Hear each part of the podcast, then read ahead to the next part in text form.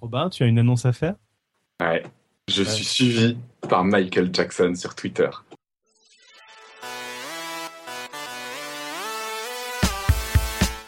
Est-il possible de dire quelque chose d'intelligent sur les questions d'orientation sexuelle? Les débats, événements, protestations, questions et réponses d'à peu près tous les intervenants sur les plateaux télé, dans les assemblées diverses, seraient capables de nous faire douter. Et pourtant, le sujet est passionnant. Inné, acquis, hormones, influence sociale, génétique. Les homos ont-ils le même cerveau que tout le monde? C'est surtout sous l'angle hormonal que nous allons, traiter, nous allons traiter de ces questions ce soir, avec le deuxième volet du dossier d'Irène sur les hormones sexuelles. Nous sommes le 16 septembre 2014, vous êtes sur Podcast Science et c'est l'épisode 185, numéro qui n'a aucune particularité. Bonsoir et bienvenue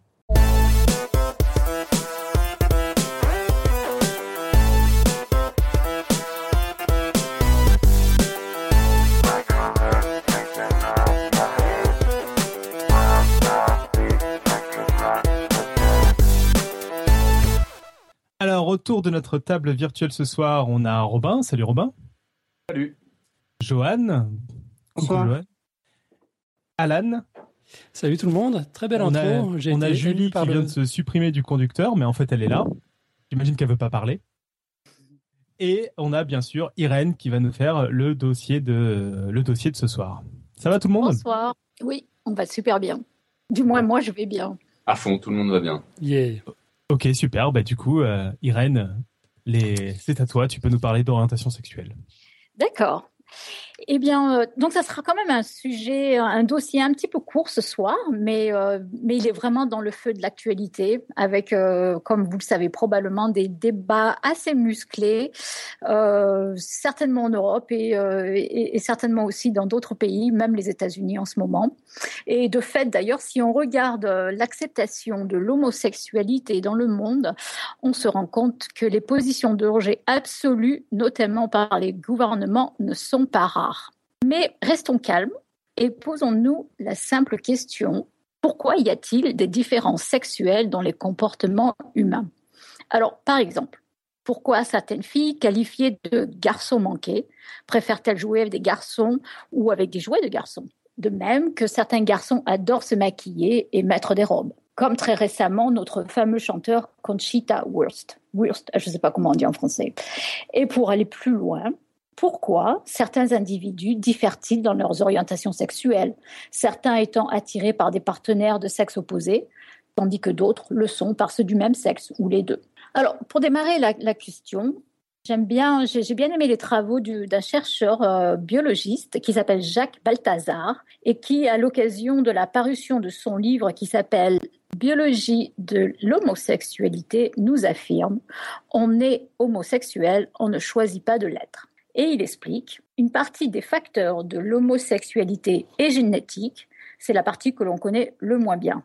On a beaucoup plus de données sur la partie hormonale de ces facteurs. Et enfin, il y a une partie immunologique, une réaction immunitaire développée par la mère contre l'embryon de sexe mâle, qui affecterait en fait les préférences sexuelles.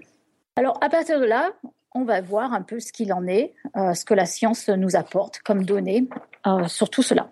Alors, je vais citer maintenant euh, pas mal de, des, résultats d'expérience de, de, tous les niveaux et des, des résultats de, données euh, scientifiques, de faits, de recherches qui ont été faits, qui nous amèneront euh, eh ben, à, la, la, définition de l'homosexualité d'un point de vue biologique. Et, et, nous verrons que les hormones sexuelles ont un rôle très très important. Alors, en ce qui, concerne les, études épidémiologiques, pour partir encore une fois de, données générales, on a encore du mal à, à donner des chiffres. Apparemment, 3 à 4% d'hommes et 1 à 2 de femmes sont homosexuels. Moi, personnellement, je pense que c'est beaucoup plus, en fait. Et, et je crois aussi que, que, les chiffres augmenteront avec le niveau de, de tolérance et d'acceptation, de compréhension et de reconnaissance de l'homosexualité comme une norme. Bon, ça, c'est mon opinion personnelle. T'as dit Juste, quel, euh, quel Irène, pour. euh, Oui, je, je te demandais de, de- juste de répéter le pourcentage que tu as indiqué. Alors, c'est des, c'est des chiffres. J'ai- fait une synthèse euh, sur euh, pas mal de- de- d'articles que j'ai trouvés, mais euh, apparemment, il il y, a une, une, euh, une fourchette de 3 à 4% d'hommes et 1 à 2% de femmes. Et moi, ça me Personnellement, ça me paraît sous-estimé, mais bon. Bah, justement, pour, pour essayer d'aller dans, dans la précision scientifique, ce que tu appelles homosexuel ou ce qu'ils appelaient homosexuel dans les chiffres que mm. tu as vus, c'était quelqu'un qui a eu une pratique homosexuelle dans sa vie ou quelqu'un qui a que des pratiques homosexuelles ou c'est un peu n'importe quoi, ça dépend? C'est vrai que c'est important de préciser, c'est des gens qui euh, se présentent comme uniquement homosexuels. D'accord et qui, euh, peu importe qu'ils aient une ou plusieurs euh, euh, épisodes, ils se présentent eux-mêmes comme uniquement homosexuels en fait. L'homosexualité, parce qu'il faut quand même un critère. Pardon? Il, faut quand même un critère pour, pour la définir. Dans la littérature scientifique, en général, elle se confond avec l'attirance sexuelle pour une mhm. personne du même sexe, simplement. C'est aussi ce que tu as lu? Dans ta définition, Alan, ça fait rentrer les bisexuels, du coup. Euh, oui, ouais. Enfin, les bisexuels, ils, ont ils sont un peu négligés par, par la littérature scientifique, je trouve. Mais, euh, mais oui, oui, ça entrerait, ça entrerait dedans. D'accord. Oui. Après, c'est vrai que la, la définition de l'homosexualité, euh, elle est un peu ambiguë. Elle est, elle est pas forcément les, les gens les gens ne sont pas toujours d'accord sur la, définition, notamment entre l'homosexualité chez les animaux, chez les, chez les hommes. Elle n'est pas très, très bien définie. Mais bon, on va rester assez général pour le moment. Pour moi, le point, c'est qu'à mon avis, de toute façon, pour le moment, c'est sous, sous-estimé. Euh, et, je pense qu'encore une fois, ça va, augmenter, en fait.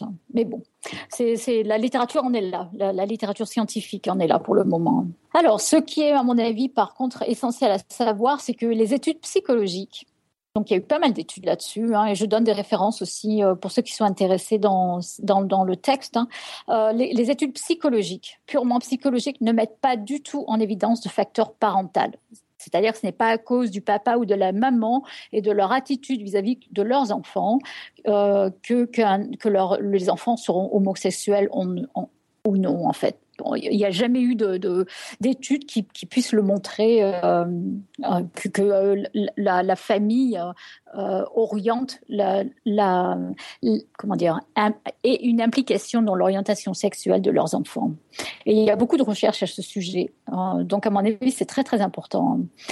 souvent, on parle notamment du père absent, euh, qui, qui aurait une influence, etc. Mais, mais en fait, il y a des millions de mères célibataires dans le monde entier et l'absence du père n'induit aucune augmentation de l'indice euh, de l'homosexualité.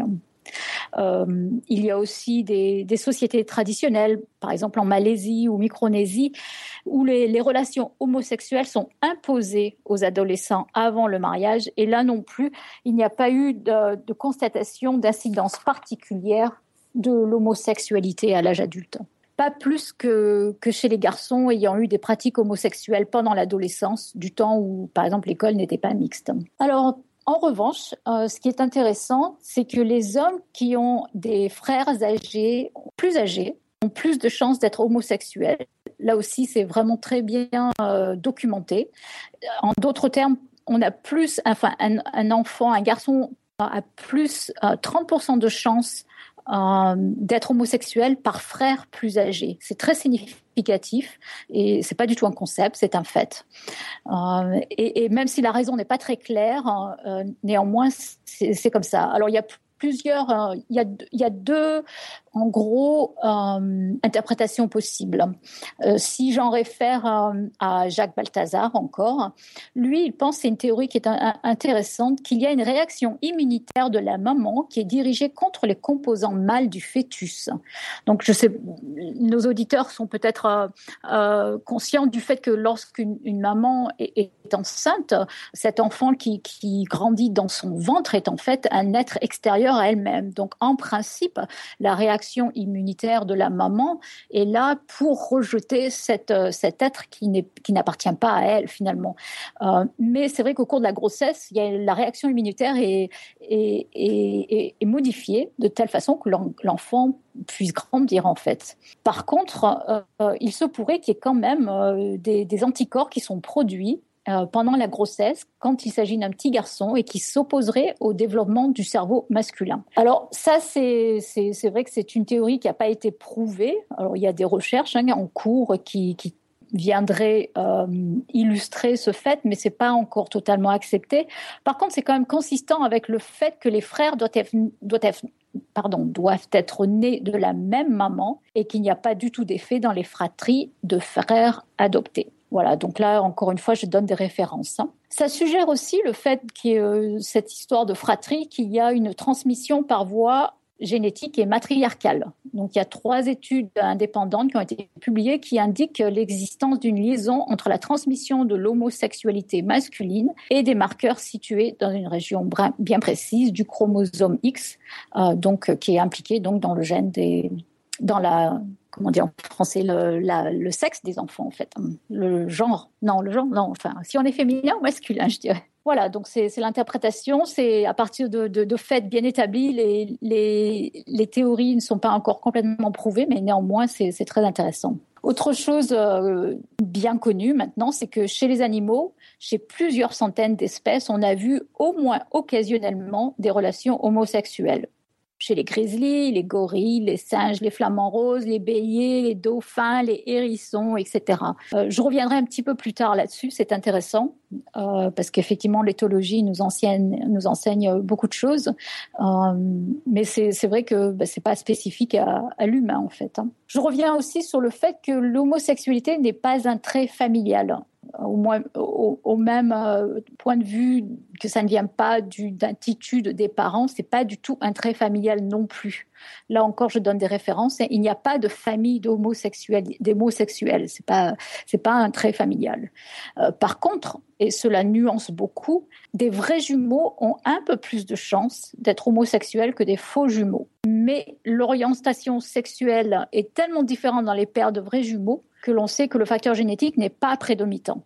Donc, alors je ne sais plus si je dis ça maintenant ou après. C'est vrai que dans une paire de vrais jumeaux, s'il y a un jumeau qui est homosexuel, l'autre jumeau a plus de chances euh, d'être homosexuel que qu'entre frères qui sont pas jumeaux, par exemple. Donc on sait qu'il y a un facteur génétique, euh, mais euh, c'est quand même pas le plus le plus important. Et il y a une, une étude italienne qui a montré aussi que les hommes homosexuels, homosexuels, alors ça c'est très important, ont plus de gens homosexuels dans la famille de leur mère que de leur père. donc ça aussi, ça, ça démontre qu'il y aurait un matériel génétique transmis par les mamans et qui est responsable en partie donc de l'orientation sexuelle. Là encore, je donne des références. Mais euh, ce, facteur génétique, il, existe, mais on voit bien à partir des données que c'est pas encore le facteur le plus important, euh, notamment parce qu'encore une fois, c'est pas un trait familial, parce que euh, les, pourcentages de, vrais jumeaux, etc., montrent que c'est pas un, un facteur génétique qui a le plus d'influence. Et en fait, il semblerait bien que le facteur le plus important, ce soit bien le facteur hormonal. Alors, un bref rappel, euh, pour que tout le monde ne soit pas perdu, je vais parler des hormones androgènes. Euh, les hormones androgènes, ce sont les hormones mâles, et la plus importante de ces hormones, c'est la testostérone, que tout le monde, à mon avis, connaît. Euh, cette, cette, hormone, on la trouve aussi chez les femmes et chez les femelles en général, mais en quantité bien bien moindre. Donc la principale hormone euh, sexuelle chez l'homme, c'est la, la testostérone, et on va voir un peu ce qu'il en est. Alors c'est là où la biologie devient vraiment, à mon avis, très très intéressante. En, tant que biologie, je trouve ça vraiment euh, fascinant. Alors il y a beaucoup d'études à ce sujet et des manipulations sur des animaux, comme les rats et les moutons, par exemple, ont permis d'induire des inversions sexuelles. Autrement dit, on sait maintenant qu'exposer des animaux femelles à la testostérone au cours du développement précoce, c'est-à-dire dans le ventre de la maman, à un moment bien établi de la gestation, induit un comportement mâle chez l'adulte.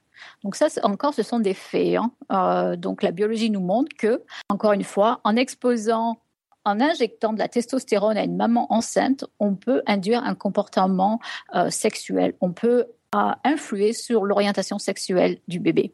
À l'inverse, en inhibant, la production de cette hormone ou en, inhibant son, son, action, lors du développement du mâle, cela conduit à un comportement plus féminin. Alors chez l'homme, on sait maintenant qu'il y a une période critique entre 2 et 5 mois après la conception, pendant laquelle le taux d'hormones a un effet critique sur l'orientation sexuelle. Et c'est là, à mon avis, où ça devient vraiment, vraiment passionnant, c'est que si un fœtus mâle est exposé à un taux de testostérone relativement haut, le garçon sera attiré par les hommes. Et bien sûr, inversement, si un fœtus mâle est exposé à un taux de testostérone relativement bas, le garçon sera attiré par les femmes. Et bien sûr, c'est vrai, c'est l'équivalent est vrai chez la femme. Si un fœtus femelle est exposé à un taux de testostérone relativement haut, la fille sera attirée par les garçons. Si elle est exposée à un taux de testostérone relativement bas, elle sera attirée par les filles. Donc ça, à mon avis, c'est vraiment la clé. Et, encore une fois, c'est n'est pas des concepts, c'est la réalité en fait. Hein. Alors la plupart des femmes exposées au cours du développement prénatal à des taux de testostérone élevés montrent une attirance accrue avec des partenaires donc de même sexe. Alors la médecine, elle vient aussi conforter cette idée, en fait, cette, cette réalité. Elle, elle apporte ses preuves aussi. Il existe donc, on sait que des, filles, des fillettes qui sont exposées à des taux d'hormones mâles anormalement élevés au cours de leur vie intra-utérine, notamment en raison, de, en, raison de désordres génétiques. Il y en a un qui est très bien connu. Je vais donner le nom, c'est un peu compliqué. C'est l'hyperplasie congénitale surréalienne, la CAH. Alors ça, c'est une hyperproduction de la glande d'une glande que l'on a sur le rein, qu'on appelle la glande surréalienne, surrénalienne, pardon. Et donc, euh, cette glande, elle va produire eh bien, trop d'hormones mâles, en fait, par maladie. Euh, et on s'est aperçu que ces fillettes, en fait, lorsqu'elles grandissent, elles ont plus d'attirance pour les jouets traditionnels de garçons, les petites voitures, les armes, que pour les poupées. elles sont attirées par des activités de garçons et jouent préférentiellement avec eux. En plus, ce qui est vraiment intéressant, je suis désolée, je dis que c'est intéressant parce que moi, ça me fascine vraiment ces, histoires. Mais je trouve que c'est vraiment passionnant.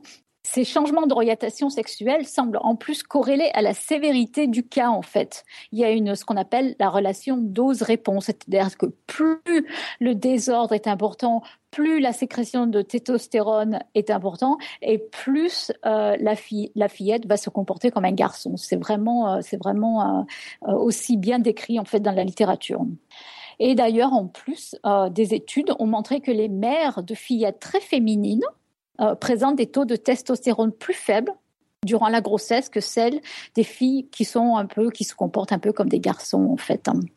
Euh, donc ça aussi, ça a été bien, bien documenté. Alors on va continuer encore une fois avec euh, plus de preuves encore. Une autre preuve du rôle essentiel de l'imprégnation androgénique précoce sur le comportement humain, ça vient, euh, vient d'études portant sur les jeux des enfants. Bien sûr, on reviendra un petit peu là-dessus, mais aussi de singes on s'est aperçu que les primates non humains montrent des préférences similaires à celles des humains en ce qui concerne les jouets à caractère sexuellement orienté.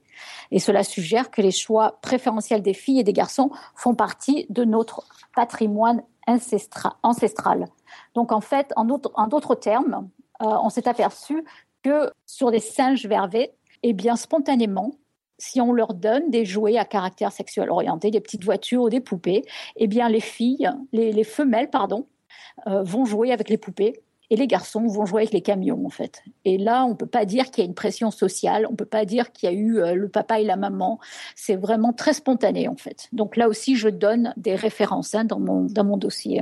Alors toutes ces recherches qui corrèlent le, choix des jouets par l'enfant en fonction de l'exposition prénatale à, la testostérone, donc à le remettre vraiment en question la notion selon laquelle l'attirance euh, pour les jouets dits de garçons ou de filles dépend de l'éducation donc et du contexte social.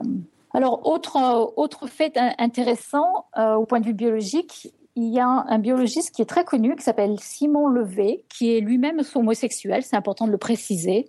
Euh, je le précise parce qu'en fait, si on regarde un peu les travaux qu'il a publiés et les réactions, il y a beaucoup de gens qui lui reprochent d'être homosexuel dans le sens qu'il oriente les, les, résultats de, de ses travaux bon, le débat est ouvert, donc c'est pour ça que je, en toute honnêteté intellectuelle, je, voulais le dire, il est lui-même homosexuel. Mais c'est vrai qu'il s'est posé beaucoup de questions et il s'est vraiment attaqué au problème de la différence du cerveau entre les hétéros et les homosexuels. Donc là aussi, je donne des, références. Et euh, là, le, débat passe euh, un petit peu à ce qu'on appelle euh, souvent le sexe du cerveau. Euh, et, ce monsieur, Simon Levé, il a en effet découvert des différences de structure. Je, vais en, citer quelques-unes. maintenant, il y a beaucoup, beaucoup de documents là-dessus. Si, si, ça vous intéresse, il y a énormément de, euh, de, livres, de publications qui, décrivent les différences euh, entre le cerveau des femmes et le cerveau des hommes en fait. Donc on connaît donc maintenant beaucoup de différences physiologiques entre les homosexuels et les hétérosexuels. Donc le débat autour de différences du cerveau, euh, le sexe du cerveau tourne forcément autour aussi donc des de différences entre les cerveaux des homosexuels et des hétérosexuels. Alors il a trouvé par exemple, j'en cite quelques-unes, des différences de structure de l'oreille interne, des différences des empreintes digitales. Euh, pour la plupart des gens, il y a plus d'empreintes digitales à droite qu'à gauche, et il se trouve que c'est encore plus vrai chez les homosexuels en fait. Certaines aires du cerveau ont des structures différentes. Alors là, la liste euh, est longue, mais surtout compliquée, donc je n'ai pas voulu aller dans les détails. Mais il y a des petites régions du cerveau qui sont différentes, et des régions bien décrites, hein, bien spécifiques. Il y a plus de gauchers chez les hommes homosexuels. Euh, et puis, il y a aussi la longueur relative des doigts, et ça, on en parlera un petit peu à la fin. Les hommes homosexuels ont les mêmes capacités à, raisonner en 3D que les femmes hétérosexuelles. Alors là, je suis un peu désolée pour eux parce que si c'est comme moi, c'est carrément nul comme capacité. Moi, je suis incapable de voir en trois dimensions ou du moins de penser en trois dimensions. Hein. Et apparemment, ben, les homosexuels, ils sont un peu comme moi, c'est dommage. Mais c'est comme ça. Un, fait qui m'a paru euh, intéressant aussi et assez euh, très éloquent, euh, pour être un peu plus précise, j'ai voulu développer une différence qui se trouve au niveau de l'oreille interne. il s'agit des émissions dites auto-acoustiques. On les appelle les EOA. Euh, donc, c'est encore une fois des, une différence. Alors, on a découvert donc qu'au niveau de l'oreille interne, en plus de sa fonction auditive, cette oreille, elle émet des, des sons sous forme de clics qui sont à peine audibles en fait. Et chez les femmes, dès l'enfance, euh, celles-ci en produisent plus que les hommes et en plus grande amplitude. C'est vrai d'ailleurs aussi chez, des femelles, euh, chez, chez d'autres mammifères. On pense que la, faiblesse de ces sons chez les mâles est le résultat de l'exposition aux androgènes pendant la vie fétale. Et ceci a en fait été clairement démontré chez diverses espèces animales. Et un indice probant, euh, intéressant, nous vient d'études sur l'hyène. Euh, c'est un bel animal, l'hyène, et dans cette espèce, il se trouve que les femelles sont fortement masculinisées par les androgènes dans l'utérus et immédiatement après la naissance, et au point que leurs structures génitales sont à première vue semblables à celles des mâles. Le clitoris est tellement hypertrophié qu'on le prend pour un pénis en fait. Et dans cette espèce, il se trouve que l'amplitude de ces sons, ce qu'on appelle les émissions auto-acoustiques, n'est pas plus grande chez les femelles que chez les mâles. Elle est même d'ailleurs légèrement inférieure. Et en plus, si on traite une mère en gestation avec des anti-androgènes, donc des hormones qui vont aller, par contre des, molécules qui vont aller contrer l'action de la testostérone, les petits présentent une amplitude des ondes supérieures à la normale. Ces résultats, d'ailleurs, ont été euh, répliqués chez le mouton. Et on a aussi trouvé que chez les femmes homosexuelles ou bisexuelles, elles ont des ondes masculinisées qui suggèrent qu'elles ont été exposées à une concentration anormalement élevée de testostérone pendant la vie embryonnaire. Voilà, et c'était également le cas des femmes, c'est intéressant, qui ont été ah, j'ai encore dit que c'était intéressant, mais vraiment, ça m'intéresse, c'est pour ça, je suis désolée. C'est le cas des femmes qui ont vécu in utero avec un frère jumeau et qui donc étaient, ont été potentiellement exposées à un taux légèrement plus élevé de testostérone. Donc vraiment, tout s'accorde euh, dans la même direction. Pour revenir un peu à la médecine, il y a de nombreuses maladies cérébrales qui montrent des différences sexuelles marquées euh, entre les hommes et les femmes. Donc ça, va dans le sens d'une différence de cerveau. Euh, par exemple, l'autisme, la schizophrénie et la maladie d'Alzheimer, qui sont des maladies dont souffrent plus les hommes que les femmes. Et beaucoup de ces maladies ont été associées avec une modification de l'équilibre de certains de ces composés chimiques à l'intérieur du cerveau qu'on appelle donc les neuromédiateurs. Alors ces disparités sexuelles, elles suggèrent donc, encore une fois, un rôle important pour les, les hormones sexuelles dans l'origine de ces maladies. Par exemple, on sait qu'un taux faible d'estrogène est associé à un risque accru de schizophrénie. Alors, je ne dis pas qu'il y a un facteur de cause, mais il y a une corrélation. Donc, ça va encore dans le sens du, euh, du rôle des hormones sexuelles dans ce cas-là. J'ai trouvé aussi des arguments évolutifs très très intéressants. Alors toujours selon Jacques Balthazar, euh, je le cite ici. Euh, j'ai trouvé euh, des écrits et, et j'ai pas, je vois pas pourquoi je modifierais ce qu'il écrit parce que c'est très bien dit. Donc voilà, je le cite. Il y a une continuité évolutive des espèces. En effet, L'air préoptique, dont ça, c'est une aire dans le cerveau bien définie, donc, dans cette, euh, dans cette partie du cerveau, il, existe chez l'homme, comme tout chez les mammifères, les oiseaux, les reptiles, les amphibiens, les poissons. Donc, cette aire, cette aire existe, on la voit dans toutes les espèces. Or, le rétablissement d'un comportement sexuel chez le mâle castré donc, on a enlevé, par exemple, les testicules au, mâle qui ne va plus produire de testostérone. Mais si on lui réimplante de la testostérone dans cette terre du cerveau, euh, cela a été euh, euh, effectué chez toutes les espèces d'oiseaux et de, mammifères. On a pu donc, en, en réinjectant de la testostérone, rétablir un comportement sexuel. Donc le fait que l'on puisse manipuler l'orientation sexuelle d'animaux de notre famille, les mammifères, en intervenant sur le cerveau, est un argument clé parce que l'orientation sexuelle est un caractère sexuellement différencié. Voilà, donc j'ai j'essaie de faire une synthèse donc de, tous les arguments qui, qui semblent donc bien, à mon avis, qui sont des, preuves du rôle des, hormones dans euh, l'orientation sexuelle. Alors, Comment ça marche euh, pour aller expliquer euh, à partir de là qu'est-ce qui se passe? Alors on sait que euh, chez l'homme initialement les embryons sont bipotentiels. C'est-à-dire qu'au début de, la, de, la, grossesse, un embryon n'est ni femelle ni mâle.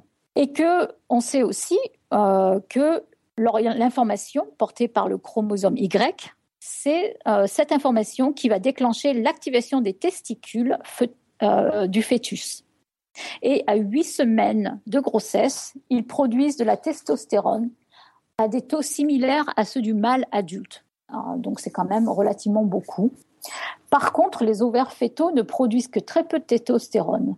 Et donc, il en résulte une différence sexuelle très marquée euh, au niveau du taux de, testostérone au cours de la gestation dans l'espèce humaine. Donc, en d'autres termes, dès huit semaines, euh, un fœtus euh, mâle produit beaucoup de testostérone. Et donc la présence dans le cerveau en développement de récepteurs à la testostérone, et d'autres hormones mâles, permet aux hormones de modeler le développement du cerveau en orientant le comportement ultérieur tout au long de la vie.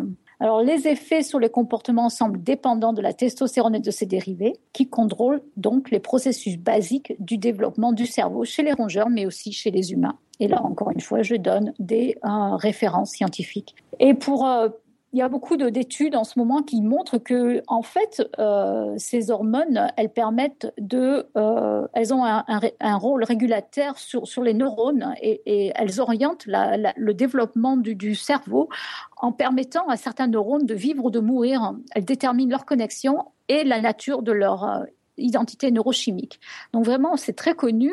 Euh, on sait que dans le cerveau, il y a énormément de récepteurs aux hormones sexuelles, estrogène, testostérone, et on connaît leurs effets. On sait comment euh, ils ont un rôle très important au niveau du développement. Donc ainsi, au cours de la petite enfance, on pense que les hormones organisent le cerveau. Et quand je dis organisent, c'est vraiment que les hormones agissent sur les neurones et, euh, et c'est presque, euh, j'allais dire, un, permis de vivre ou de mourir.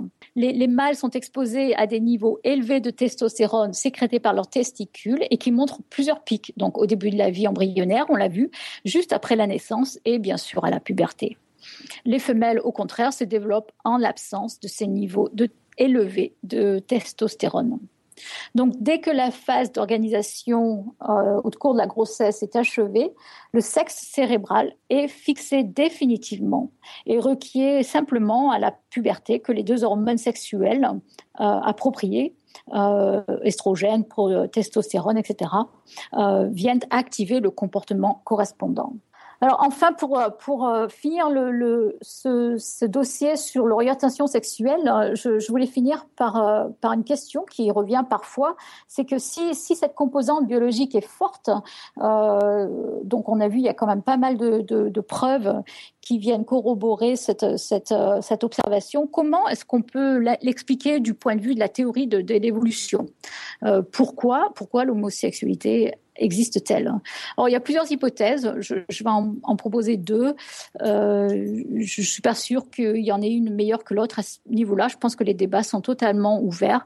Le, le, vrai sujet, c'est quand même bien, bien sûr, l'homosexualité exclusive. Pourquoi est-ce que, comment expliquer que l'évolution qui vise euh, par, par essence à, maximiser la reproduction et permis l'apparition et la persistance de, l'homosexualité hein. C'est quand même une bonne question et, encore une fois, le, débat est ouvert. Il y, a, quand même des espèces, il y a au moins une espèce animale euh, qui est uniquement homosexuelle, c'est le mouton des montagnes rocheuses.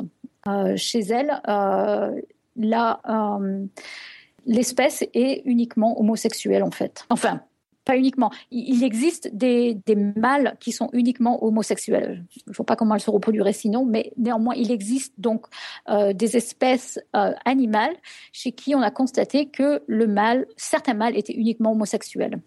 Alors, il y a une hypothèse Honnêtement, je, suis assez euh, partagée, mais il y a celle d'une hypersexualité des femmes à parier. C'est-à-dire qu'il y a une étude récente qui montre que les mères, les grands-mères, les tantes ou les cousines d'hommes homosexuels ont plus d'enfants que celles des hétérosexuels. Donc là encore, c'est un fait, c'est pas du tout euh, un concept. On a remarqué que les mamans d'hommes homosexuels ont plus d'enfants que celles des hétérosexuels. On ne sait pas si c'est un facteur encore évolutif ou non, mais ça va dans le sens euh, d'une sélection qui favorise les gènes qui prédisposent à l'homosexualité. Il y a une autre hypothèse qui serait que les homosexuels, dans les conditions difficiles de, de, l'évolution, ont aidé leurs parents proches à assurer la survie de leurs enfants. Bon, c'est une hypothèse, hein, je ne sais pas. J'en parlais récemment avec, euh, avec des amis qui m'ont dit que c'était aussi peut-être euh, ça va un petit peu dans, dans le contresens de l'évolution, mais après tout, pourquoi pas? C'est peut-être aussi euh, un facteur de régulation quand il y a trop d'enfants sur la planète. Euh, finalement, il y a peut-être l'évolution euh, qui est basée sur la reproduction sexuelle. Elle a peut-être aussi des moyens de régulation. Et peut-être que finalement, la nature a introduit l'homosexualité pour venir réguler peut-être s'il y a trop d'enfants dans une population. Je ne sais pas. Et enfin, pour conclure, conclure vraiment ce, dossier, je, je, voudrais quand même être, euh, par souci d'honnêteté intellectuelle, dire qu'il y a des chercheurs qui réfutent absolument ces données euh, et ces affirmations, hein, qui vraiment, euh, alors honnêtement, ça m'épate, ça me, enfin ça m'épate, ça me surprend, mais je pense notamment à la très célèbre et très médiatisée Catherine Vidal, qui est un docteur en neurologie, qui est directrice de recherche à l'Institut Pasteur et dont les, travaux de recherche ont notamment porté sur le rôle du cortex cérébral, sur la mémoire. Elle a reçu en 2006 le prix de l'Académie des sciences morales et politiques. C'est une femme qui, est féministe convaincue et, donc je l'admire pour ça. En revanche, elle réfute complètement l'origine biologique du sexe, du cerveau, et elle ne voit euh, dans ses comportements que les conséquences de pression sociale et familiale qui agissent pour elle dès la gestation sur le fœtus. Et puis, ben. Euh, si, si, je ne me trompe pas, Alan sera même là pour me corriger. Euh, il y a un épisode en plusieurs morceaux dont on avait déjà parlé euh, dans le podcast de CPC scientifique où Nicolas Gauvry discute d'arguments que peut avoir Catherine Vidal, justement, de savoir le vrai du faux, enfin, ce qu'en dit justement la communauté scientifique. C'est hyper intéressant c'est pas exactement sur l'orientation sexuelle, c'est sur les différents, enfin aussi un peu parce que c'est sur les différences hommes-femmes, donc c'est en fait euh, sur le sur le sujet, mais euh, enfin voilà. C'était juste en complément de ce que tu disais là. Ouais, en fait, en résumé, elle fait preuve de, de ce qu'on appelle un biais d'autorité, c'est-à-dire qu'en tant que chercheuse, en tant que scientifique légitime pour parler, elle s'exprime, mais ce qu'elle dit derrière n'est pas vérifié scientifiquement. Euh, donc ça relève plus du militantisme que de la science. Voilà, enfin pas vérifier, c'est un peu fort de dire ça. Ce que j'en ai compris moi, c'est surtout que c'est exagéré quoi. Elle utilise des formules comme font certains scientifiques qui ont décidé d'arrêter de biais autorité.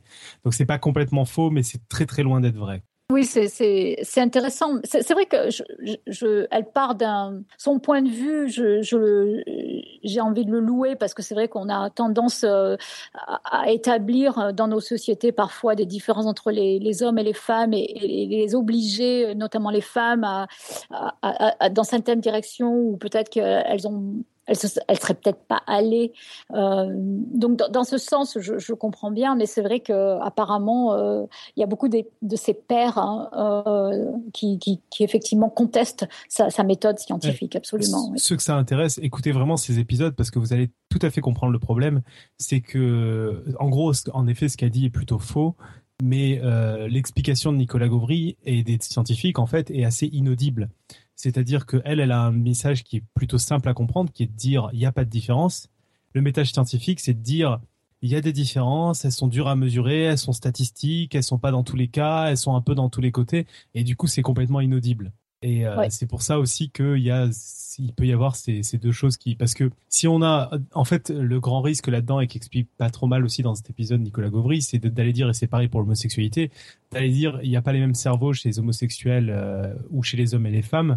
Ben, ça amène à parler de supériorité et d'infériorité. Ça amène aussi quand on dit tout ce que tu disais. Alors là, j'en je prévois des questions d'auditeurs qu'on va avoir tout de suite, hein, mais de dire euh, euh, il y a eu une différence au moment de la création de l'enfant où il y a des différences hormonales, on se dit est-ce qu'on peut pas corriger? Enfin, ça oui. amène tout plein de débats qui peuvent être euh, très problématiques.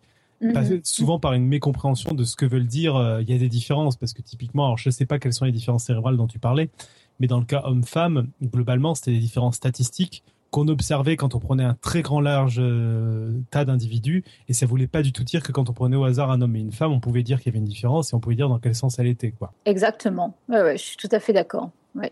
et, et j'imagine que enfin j'espère qu'on va parler effectivement des dérives euh, éthiques euh, possibles etc dans le débat mais ouais je suis tout à fait euh, quand, quand tu as fini tes, ton, ton dossier il y a plein de questions ça... ah bah super j'espérais bien qu'il y en aurait plein Euh, et puis, ben, évidemment, il faut citer toutes les récupérations politiques, hein, comme on a pu le voir en début de l'année avec la théorie des genres, qui a créé des débats euh, quelque peu violents au sujet de l'école. Avec euh, alors là-dessus, on le rappelle, j'espère ne pas dire connerie, mais je suis pratiquement certain.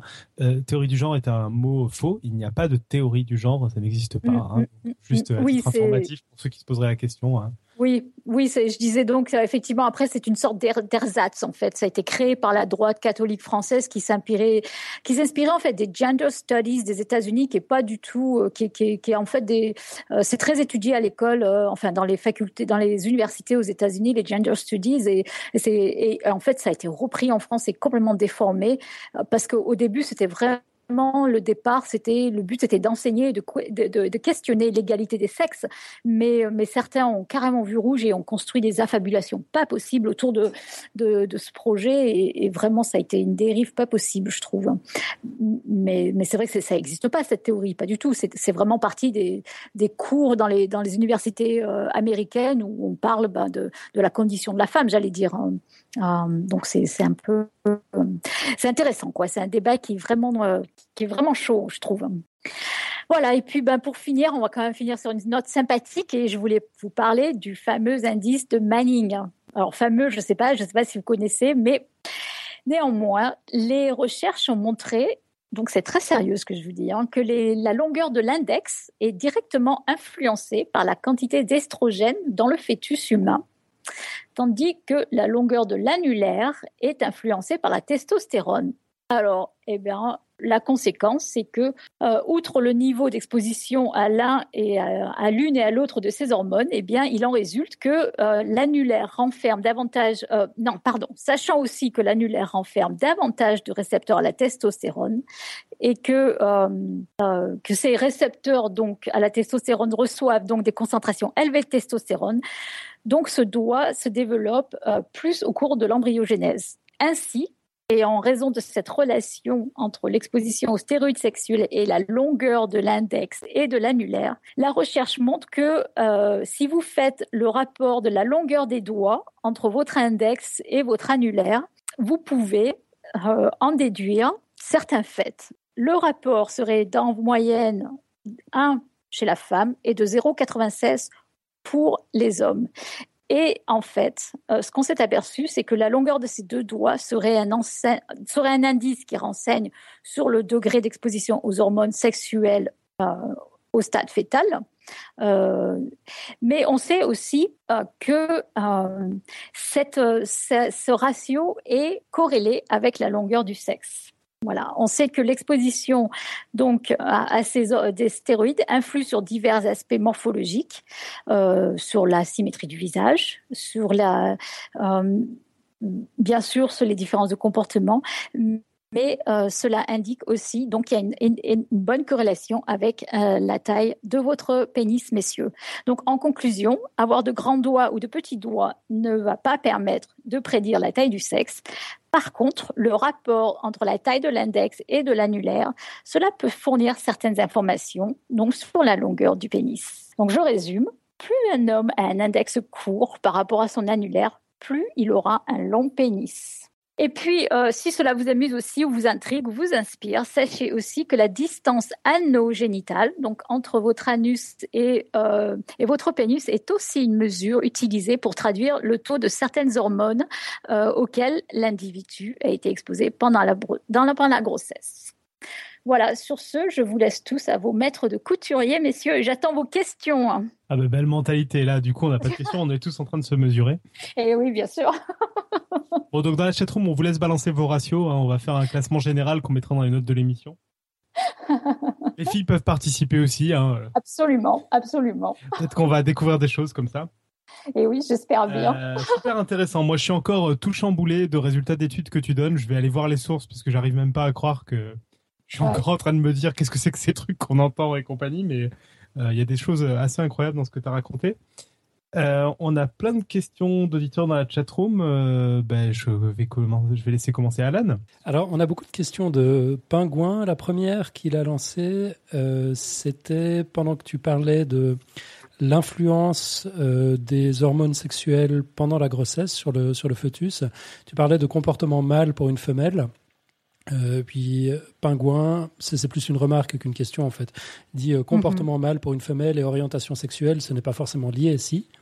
Il y a une corrélation, on va dire. Alors attends, entre l'orientation sexuelle et le comportement masculin ou féminin, c'est ça, c'est la, la, remarque? La question, c'est, euh, tu as parlé de comportement mâle pour une femelle. Ouais. Et puis il bah, demande si l'orientation sexuelle est, est forcément liée.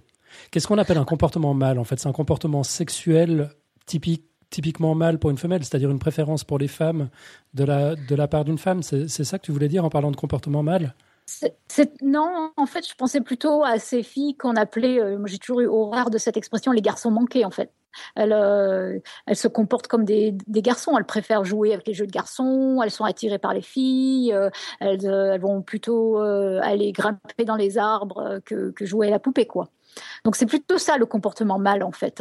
Euh, et après il y a, a une, gradation jusqu'à être homosexuel.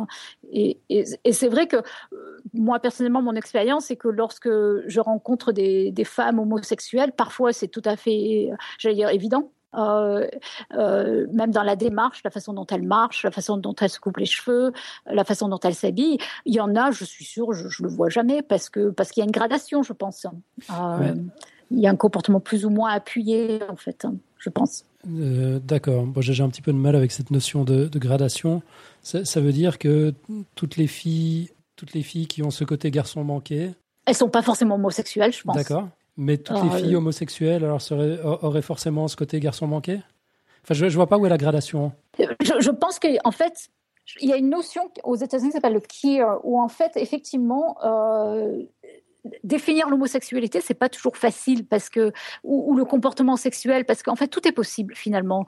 Je, pense qu'il y a des filles qui se qui sont très féminines et qui sont homosexuelles, et, il y a des filles très masculines euh, qui sont homosexuelles, et, il y en a qui vont, euh, il y a des filles très féminines qui sont hétérosexuelles. Donc je pense que tout est possible, et il n'y a pas, je pense pas qu'on puisse mettre euh des comment dire, chiffrer euh, quantitativement tout cela. Je pense que c'est très, il y a, tout cela se fait sur un, mode euh, de, gradation euh, qui, qui, est continu en fait. c'est surtout ça, je pense. Je le vois comme ça en tout cas. Peut-être pour répondre à Alan, du coup, si je reformule, quand tu dis gradation, c'est qu'en gros, tu dis qu'il peut y avoir plus ou moins de comportements qu'on va appeler masculins, et dans comportement masculin, tu vas mettre à la fois jouer à, au camion quand on est une fille ou avoir une préférence pour les filles indifféremment en disant tout ça, je classe ça dans le comportement masculin. Je sais pas si ça répond un peu à ta question, Alan. Euh, ouais, sans doute. Et du coup, euh, la gradation entre guillemets, ce serait de dire quelqu'un, une fille qui non seulement euh, joue a joué au camion dans son enfance et est homosexuelle sera aura un comportement masculin plus fort qu'une fille qui est que homosexuelle ou qui a que joué au camion, quoi. Moi, c'est comme ça que je l'entends. Ouais, ouais, ouais, ouais, ouais, ouais. Ce qui veut pas dire du coup qu'il y a que des filles masculines qui sont homosexuelles ou etc. quoi. Et, c'est vrai que c'est c'est vrai que c'est difficile hein, de, de, de, mettre des, des, des de mettre des définitions bien, bien, euh, comment dire, bien établies, parce que encore une fois, je pense qu'il y a beaucoup, beaucoup de nuances en fait. Hein. Mm-hmm. Bah, c'est un peu ce que j'allais dire, c'est-à-dire que euh, j'ai l'impression que, indépendamment du fait que, pour moi, c'est effectivement compliqué de dire euh, qu'un trait de caractère est masculin ou féminin, parce que, parce que, enfin, il y a un côté extrêmement subjectif, quoi. Euh, et, culturel et, tout ça. Euh, c'est aussi de toute façon très compliqué de faire des échelles. Je veux dire, qu'est-ce que ça veut dire se repérer plus ou moins bien en 3D Il y a des, des, des, des gens sont, euh, par exemple, bons pour tout ce qui est euh, jeux de construction, un truc comme ça, et vont se paumer en ville ou dans un bâtiment. Enfin, c'est pas forcément les mêmes. ouais, alors. C'est très compliqué. Mais là, là-dessus, t'as précis sur lequel tu puisses mettre une échelle. Là-dessus, c'est hyper compliqué, quoi. T'as as des gens qui, qui essayaient de mesurer l'impact d'une hormone. Et euh, du coup, ils ont essayé de faire comme ils pouvaient pour mettre une métrique de ce côté-là, qui serait un sujet de recherche à lui-même, de dire quelle métrique on peut mettre à mhm. Euh, la masculinité et tout ça. C'est que je pense qu'ils ont essayé de faire au mieux pour mesurer quelque chose. Après, euh, c'est en effet hyper discutable, quoi. Bah, c'est hyper compliqué. En plus, il y a quand même une question d'habitude et tout. Enfin, je... te repérer en campagne, te repérer en ville, par exemple, ça n'a rien à voir. Par contre, même si c'est un autre sujet, mais je trouve, je trouve que c'est intéressant de se dire, je mets pas plus particulièrement qu'autre chose la sexualité, je mets je mets, je lise des comportements que je classe en effet. Donc là, il y a un choix délibéré dans une catégorie qui est de dire plus masculin, plus féminin, mais je mets pas euh, la sexualité euh, à part. Quoi. Je, mets tout ça dans un gros bloc de comportements que après je à, à, masculin ou féminin. Quoi. Ouais, oui, c'est, ouais, je, suis bien d'accord en fait. C'est une, une, bonne façon, de, à mon avis, de, de le présenter effectivement. Ah, ouais un ensemble de critères. Mm, Même mm. si après, du coup, euh, il y en a qui sont plus discutables que d'autres. C'est vrai qu'après, on pourrait discuter des heures de savoir si c'est normal de dire que jouer au camion, c'est masculin.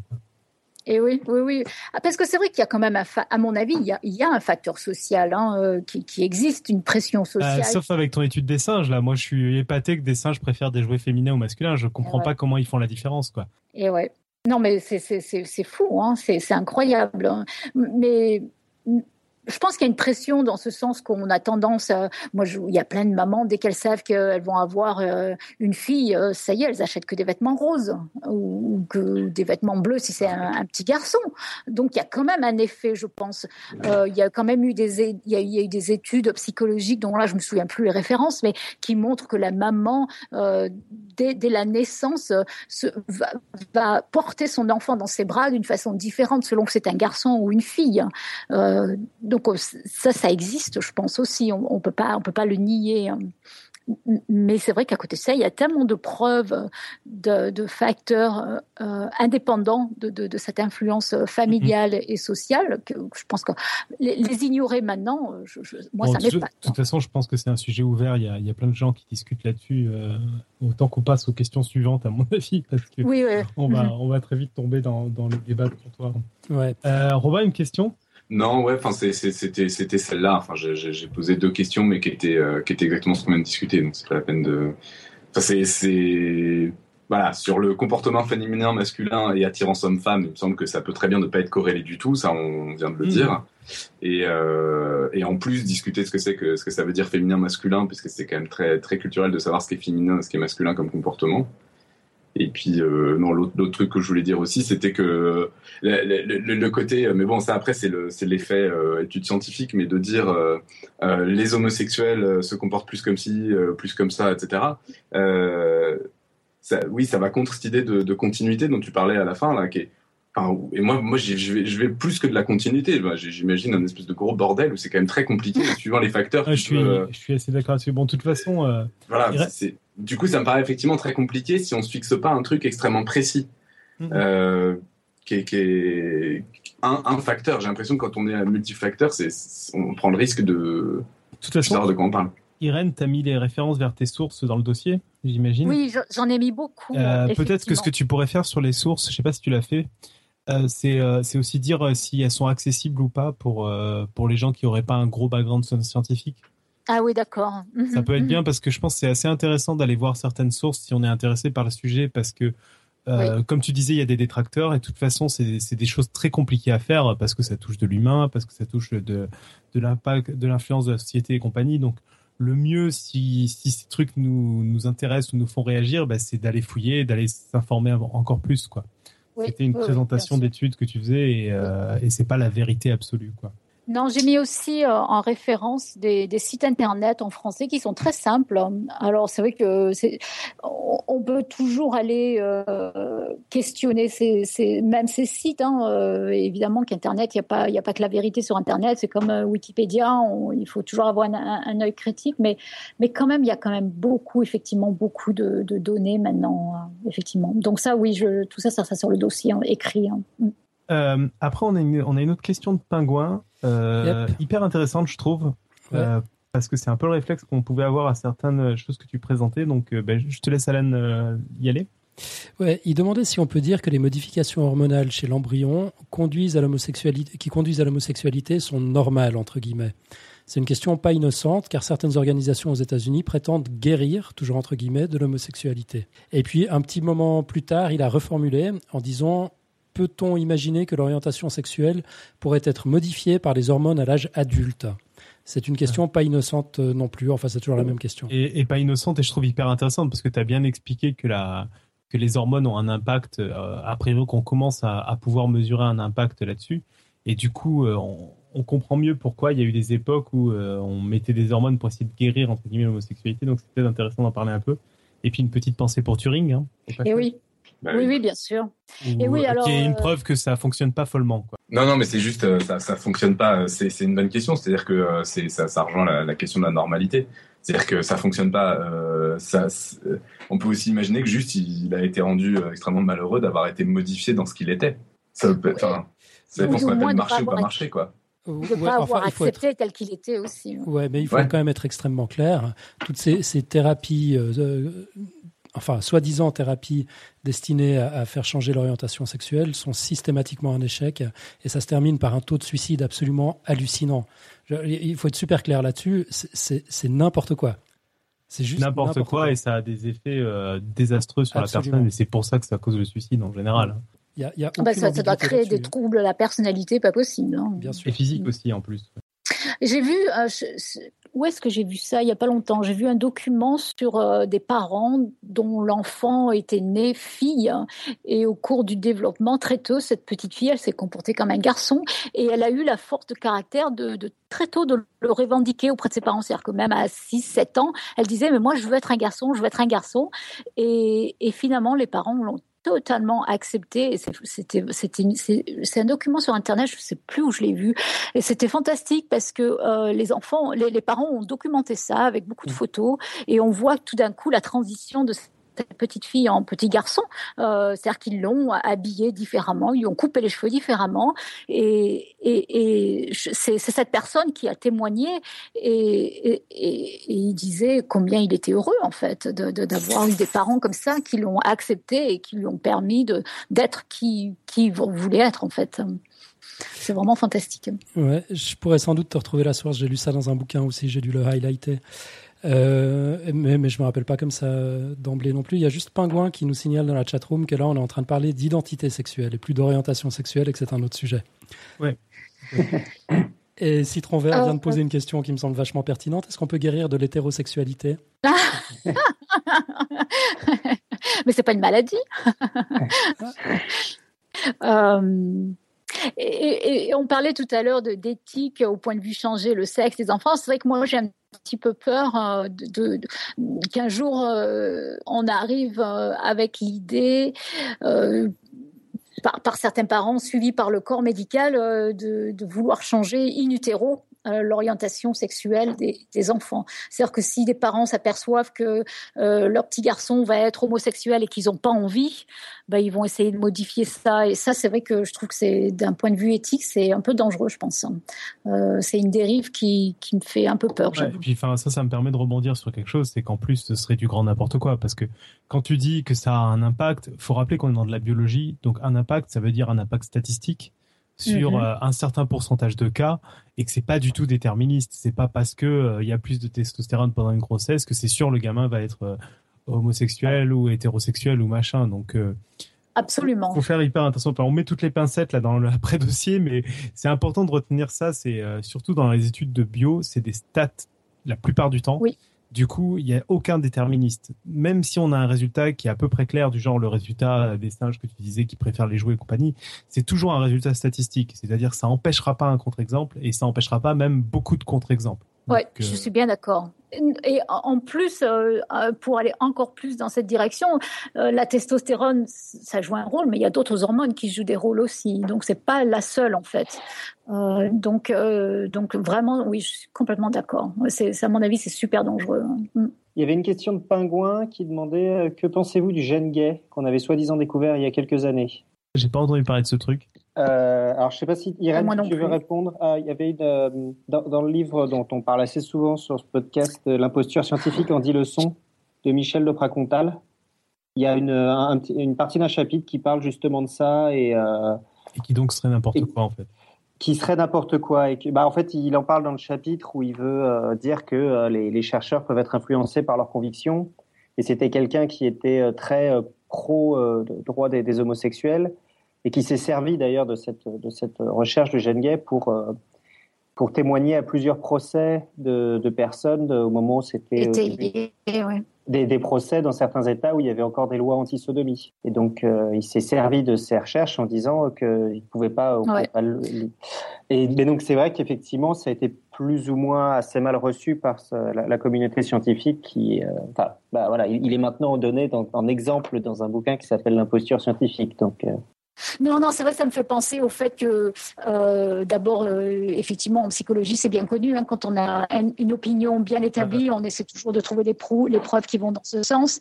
Après, dans le dossier, j'ai parlé un peu de, l'existence d'un facteur génétique, effectivement. Euh, et puis, d'un côté, c'est vrai que j'ai jamais entendu parler du gène gay, donc je sais pas. voilà. A priori, je pense que c'est de toute façon tous ces gènes qui, qui donnent des comportements très clairs avec un seul gène. En général, c'est des conneries. Hein. Il y a eu le gène de l'intelligence aussi à une époque. Ah zut, je l'ai raté celui-là. J'ai carrément. Euh, il, a, il, a, été présent au Palais de la Découverte euh, au tout début euh, parce qu'on croyait que ça existait, puis on s'est rendu compte que c'était une connerie. Il n'est plus présent au Palais de la Découverte.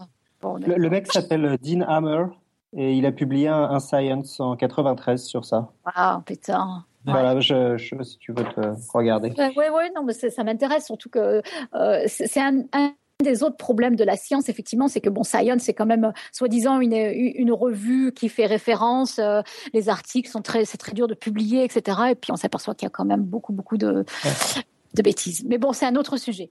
Euh, sinon, on avait des, questions de citron vert sur, pas un mot sur la sexualité, sur la pansexualité. Est-ce que ça s'explique d'un point de vue des hormones? La pansexualité, c'est-à-dire en... Je sais pas. et, eh bien, je ne sais pas non plus, en fait. Euh. Alan, tu saurais ce que ça veut dire? Johan, Robin, quelqu'un sait? Je sais pas, il y a eu toute une discussion dans la chatroom sur toutes les diverses sexualités. J'avoue que j'ai abandonné en cours de route, il y en avait trop différentes. Bah, ce, sera le, sujet de Asexualité, ça va. Asexualité, j'ai à peu près une idée de ce que ça peut vouloir dire quand même. Ça, c'est pas trop compliqué. Oui, il y a des gens qui, qui euh, éprouvent aucun désir sexuel physique, en tout cas. Bon, ça Et euh, la question, c'est ouais, est-ce qu'il y, y, aurait une explication possible hormonale à ça? Euh, oui, oui, oui, c'est vrai que euh, autant que je sache, bon, je ne me suis pas intéressée vraiment en détail, mais on sait quand même que une grosse partie du désir sexuel est liée aux hormones sexuelles. Donc, euh, une baisse des hormones sexuelles engendre une baisse de la libido, effectivement. D'ailleurs, je ne sais pas comment c'est en, Europe, mais aux États-Unis en ce moment, c'est très, très à la mode que les hommes se mettent des gels de testostérone sur le corps. les femmes, il y a certains médecins qui leur prescrivent de se mettre du gel de testostérone sur le sexe pour augmenter leur libido, par exemple. Oui, donc euh, ça fait un peu peur. Et, ça marche hein. Enfin, je veux dire, ça, ça, passe la, la, barrière de la peau. Ça, ça, a un effet Oui. Ah ouais D'accord. Oui. Alors, il y a, y a, beaucoup. Y a, y a, du coup, je me suis un petit peu renseignée. Euh, euh, mais, c'est vrai qu'il y a, des études qui ont montré qu'effectivement, une injection de testostérone chez la femme augmente sa libido. Hein. Et donc, euh, il y a des médecins qui, s'amusent à, à, prescrire de la testostérone en gel chez les femmes et leur disent ah ben, allez, mettre, euh, allez vous mettre ceci sur le sexe parce que euh, ça aussi va augmenter votre pilosité. Donc, tant qu'à faire, il vaut mieux le faire là qu'ailleurs. Citron Vert nous a précisé dans la chatroom dans l'intervalle que la pansexualité, c'est l'attirance indépendamment du sexe. Mais enfin, globalement, j'ai l'impression qu'il y a une, euh, il y a des différences assez énormes entre les définitions qu'on trouve dans la littérature scientifique et puis ce qu'on peut trouver dans les dans les mouvements militants, enfin tous les trucs liés aux, questions de de genre, d'identité, d'orientation sexuelle.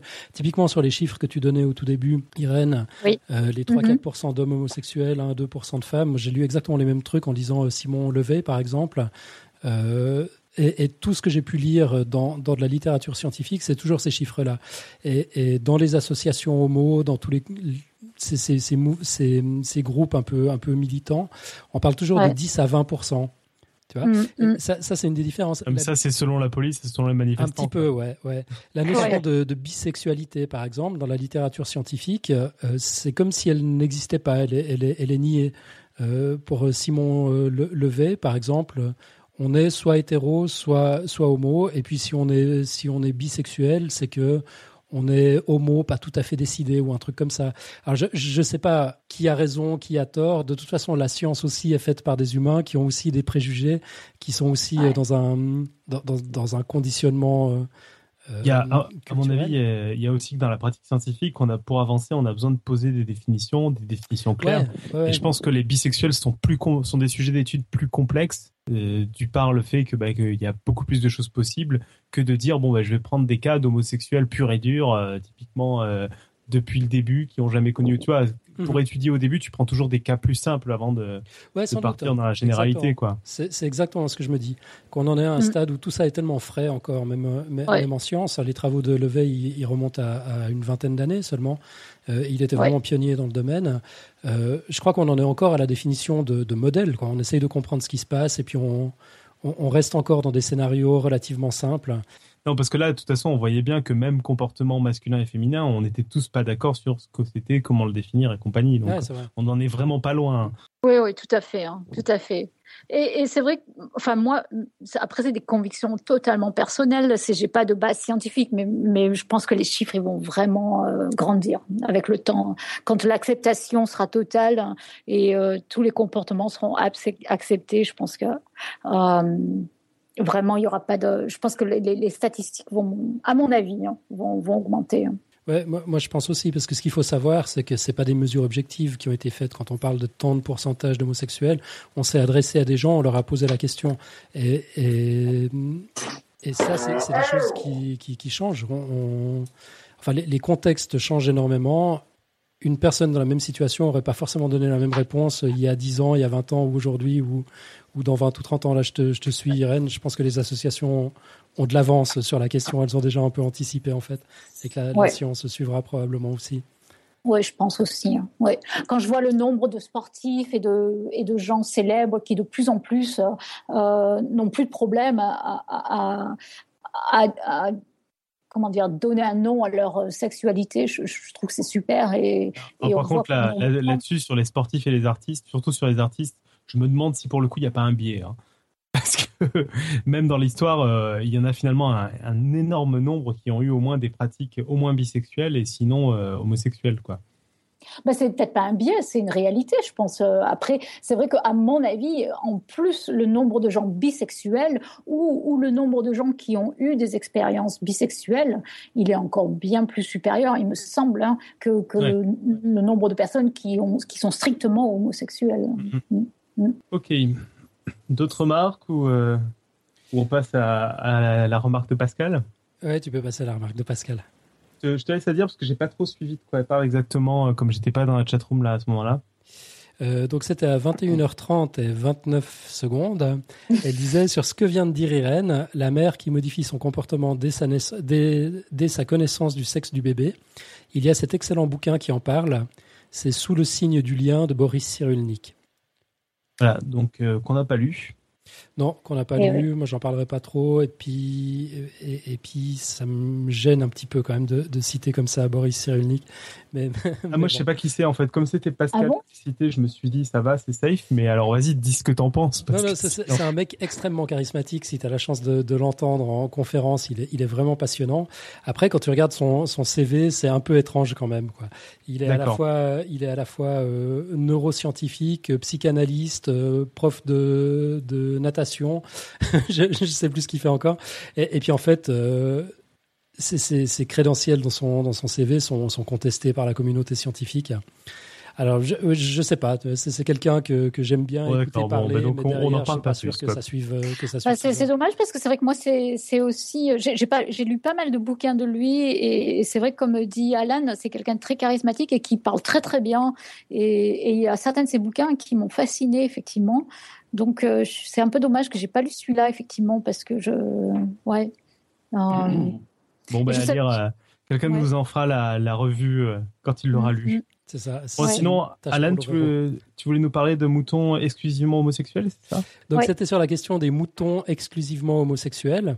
En, en fait, Oui. le protocole, euh, il, il est assez simple. C'est quand on leur donne le choix qu'ils ont une préférence, euh, une préférence euh, exclusivement homosexuelle.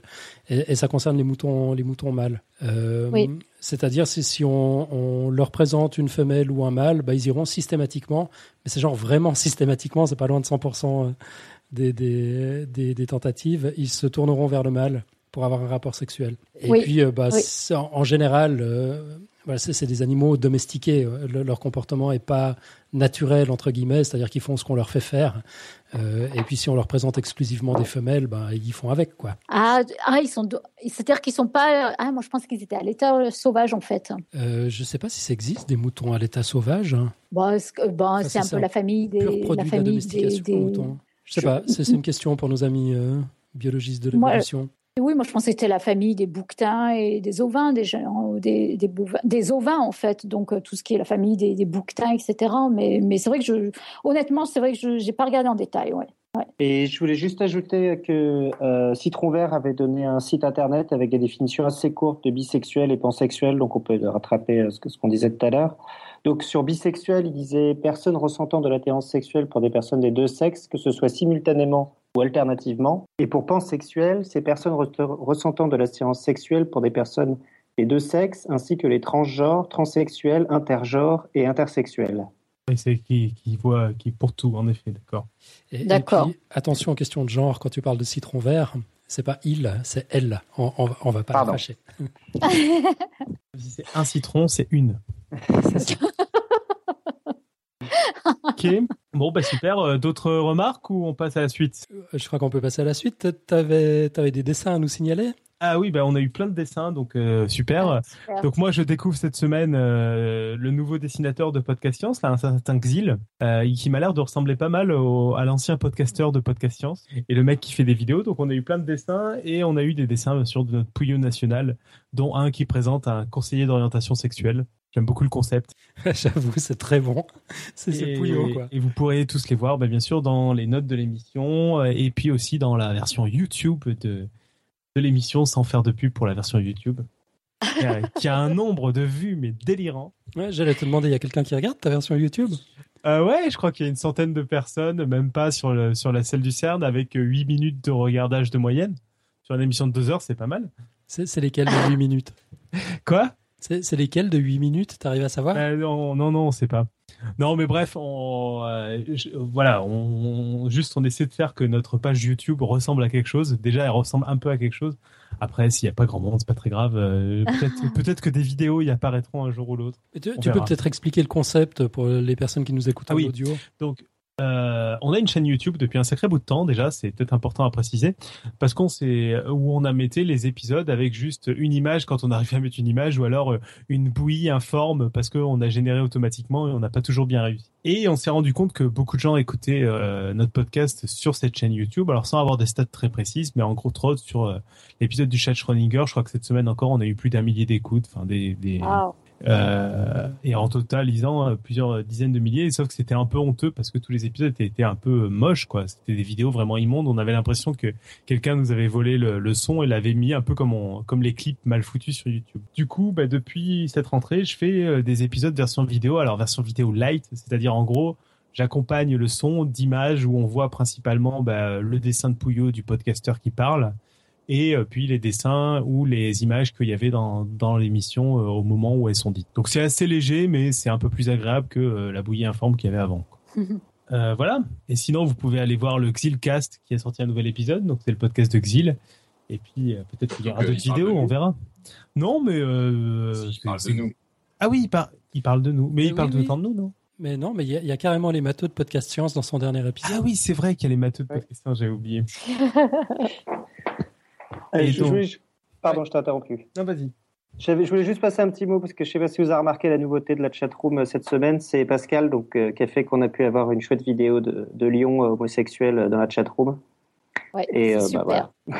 Ah mais j'ai même pas vu, il y avait des lions homosexuels dans la chatroom. Ouais, en vidéo. Tu regarderas ça après l'émission, Alan. On se retient. Je vais ça tout de suite. On passe au pitch de la semaine prochaine. Un threesome même. Threesome, non, ça va. On est dans une émission sérieuse là. Euh, le pitch de la semaine prochaine, c'est bon Ou vous avez d'autres marques sur des lions homosexuels ou, des gazelles ou d'autres animaux? Euh, Non, non. Donc le pitch de la semaine prochaine. Donc la semaine prochaine, on reçoit un invité, Thierry, qui va venir nous parler d'informatique. Alors on parle très rarement d'informatique dans Podcast Science. Et il va nous parler d'un sujet euh, universel en informatique. C'est une des premières choses qu'on peut voir fait de l'informatique, c'est les tris. C'est-à-dire tout bêtement, euh, on a euh, des, je sais pas, des, une salle de classe, on a euh, des choses qu'on veut trier, ranger. Comment le faire et comment le faire rapidement? Alors vous vous en rendez peut-être pas compte. D'une part, c'est pas simple. Il y a plusieurs manières de faire et c'est extrêmement central en informatique. On a tout le temps besoin de trier les informations. Donc ça promet d'être un épisode assez intéressant et assez différent de ce qu'on a pu faire jusqu'à maintenant parce qu'on parle rarement d'informatique. Super. Voilà, et c'est la semaine prochaine, mardi à 20h30. Tout le monde est encore là? Oui. Euh, on passe aux quotes. Euh, Irène, tu nous as bien sûr amené des quotes. Il a même pas fait son pitch euh, lui-même en fait. Non, il n'a pas fait son pitch lui-même, j'avoue. C'est sans doute de ma faute, tout ça. Personne n'est parfait. Hein. c'est sûr, hein. surtout pas moi. oui,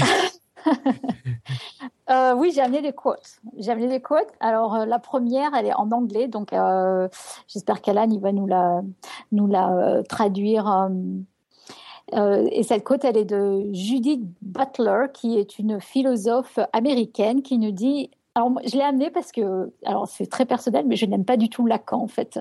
Et, donc voilà ce pas que. La seule.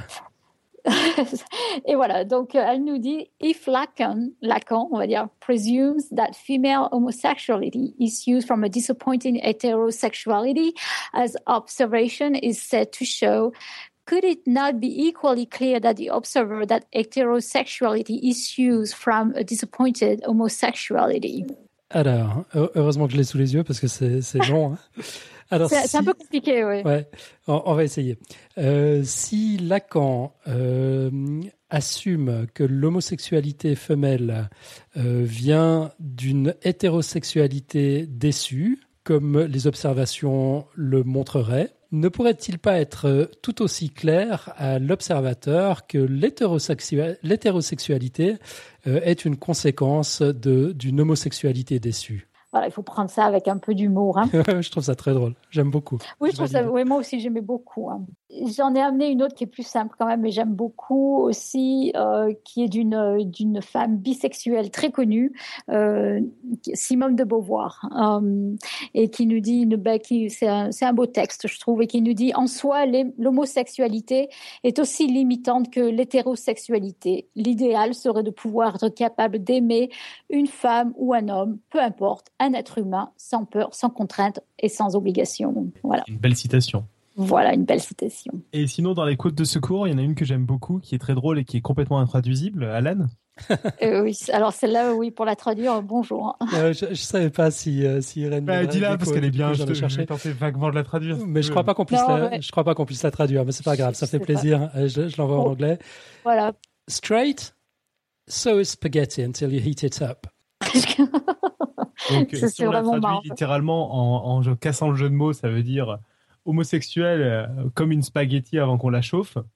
mais du coup on comprend plus rien. c'est juste qu'en anglais pour dire euh, pour dire euh, hétérosexuel, si j'ai dit homosexuel, pour dire hétérosexuel on peut dire straight, qui veut dire droit. Et donc c'est droit comme une spaghetti avant qu'on la qu'on la chauffe. Ce qui est significatif, hein, être straight, c'est être droit et c'est être hétérosexuel, c'est quand même pas un hasard non plus. Hein. Et donc elle est elle est très drôle comme ça, je trouve. Oui, oui, oui. Comme un spaghetti cru, quoi. Voilà. Cool, ben on passe au quiz de l'été. Euh, le quiz du mois, rebaptisé pour l'occasion quiz de l'été, revient lors du prochain freestyle qui aura lieu le 7 octobre. On s'attaque cette fois à la fameuse recommandation il faut manger 5 fruits et légumes par jour, un faux ou un tox. Julie se charge de la réponse officielle de Podcast Science, mais n'hésitez pas à nous faire savoir ce que vous en pensez dans tous les formats que vous pouvez imaginer. Euh, ben voilà, donc on attend vos contributions. Et au passage, le prochain freestyle, c'est dans, dans, deux épisodes, c'est ça? 7 octobre, ouais. C'est après mon épisode sur le Bitcoin. Teasing. C'est avant ou après ton épisode sur le, sur le Bitcoin? Après l'épisode sur le Bitcoin. D'accord, donc c'est c'est pas le suivant, c'est pas celui d'après, c'est celui d'après. C'est ça. Mais il faut quand même commencer à vous bouger pour répondre au, quiz. On a reçu quelques réponses, mais, mais pas des tonnes. Mais on n'est pas satisfait. et si vous voulez nous faire des vidéos euh, pour nous expliquer des expériences ou quoi, allez-y, parce que là vous pouvez expérimenter. Hein. Ouais, en plus c'est un peu tard, on trouve encore des on pastèques. On attend toujours la personne qui est à l'hôpital parce qu'il a mangé 5 pastèques. Est-ce qu'on trouve encore des pastèques en septembre? ah, du pastèque, c'est peut-être un peu dur. Ça, mais... ça dépend où tu trouves. Hein. Faudra faire ça avec des courges, en fait, si on continue ouais, à. Ça. Cinq potirons. Euh, J'en profite aussi, comme j'étais pas là en plus la semaine dernière, pour vous rappeler qu'on a créé une adresse mail qui n'a toujours servi à rien pour l'instant. Je me demandais à podcastscience.fm pour nous envoyer des questions what the fuck. Donc c'est en effet largement plagié, copié, inspiré de What If, un excellent bouquin que vous pouvez lire de Randall Munro, le créateur d'XKCD, sur des questions euh, tout à fait what the fuck où on essaie d'y répondre de façon très sérieuse. Donc, par exemple, je sais plus ce qu'il a comme question rigolote. Qu'est-ce qui se passerait si d'un coup la Terre s'arrêtait de tourner? Ben voilà, tout plein de questions un peu un peu bizarroïdes. Celle qu'a cité Julie, c'est des questions où même il répond pas tellement tellement elles sont euh, bizarres. Mais euh, il y a, enfin voilà, si vous vous posez des questions un peu cheloues, euh, marrantes, n'hésitez pas. Quoi. je vais tâcher d'essayer d'y trouver une réponse rationnelle. D'accord. Mais donc, moi, je veux te poser la question. Là, si la Terre s'arrêtait subitement de tourner, il se passerait quoi? Du coup, je dois t'envoyer un mail, c'est ça? Ah ben non, ouais, donc euh, un mail, alors à nos mails d'habitude ou à je me demandais à podcastscience.fm. Mais celle-là, pour le coup, il, a, il y répond, c'est la première question de son bouquin. Hmm. Et a priori, on aurait du mal à survivre hein, quand même. Bah ouais. Ça fait très très mal. Surtout, pendant, en fait, si on survit les cinq premières minutes, ça va à peu près. Bah, on, on, a un petit peu tendance à oublier qu'on est, qu'on est en permanence en train de se balader. C'est quoi, 1600 km/h ah, Voilà, à une vitesse délirante.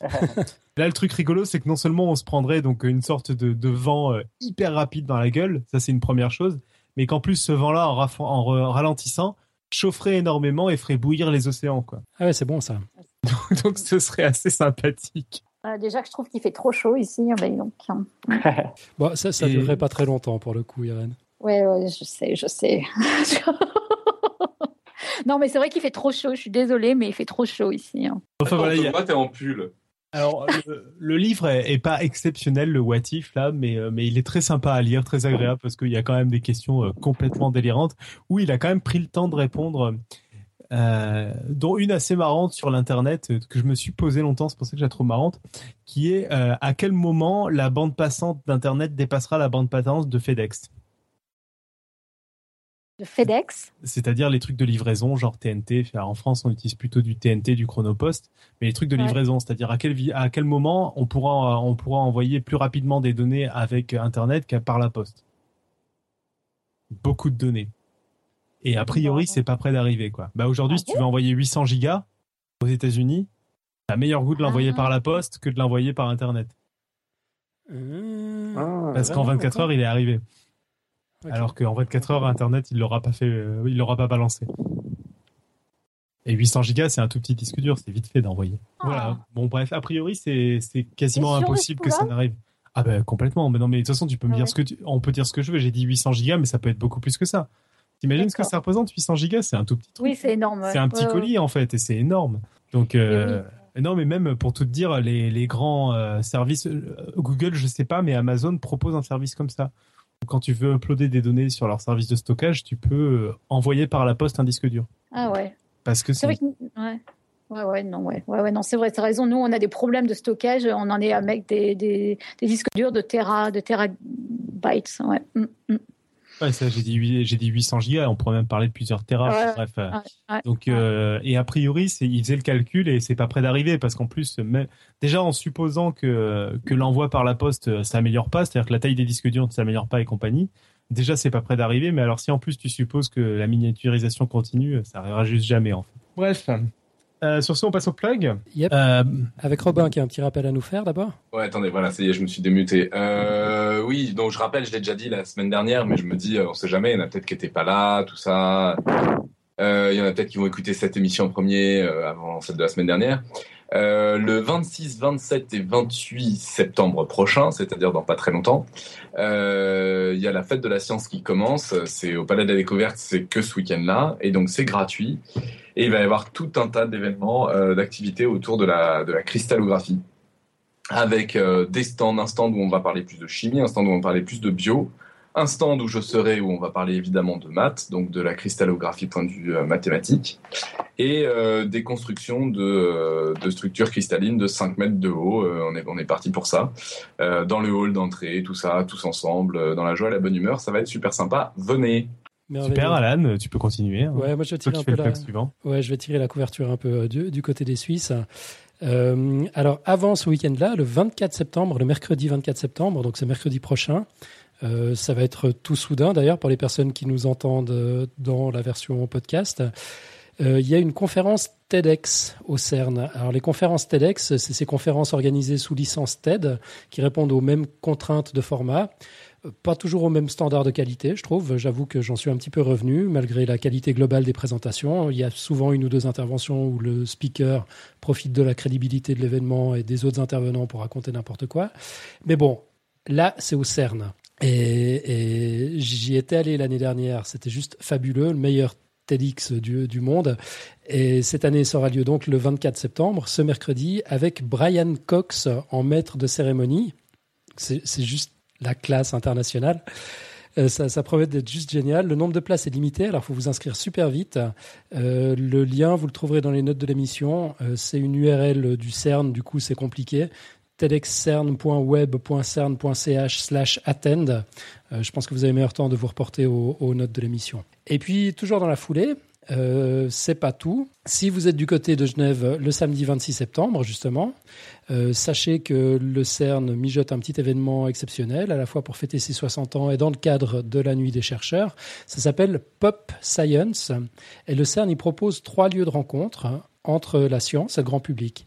Alors de 16h30 à 21h30, ça se déroulera à la FNAC Rive à Genève. Il y aura des ateliers, de la poésie, de la musique, des cafés scientifiques, un espace pour les enfants. L'entrée est libre et gratuite.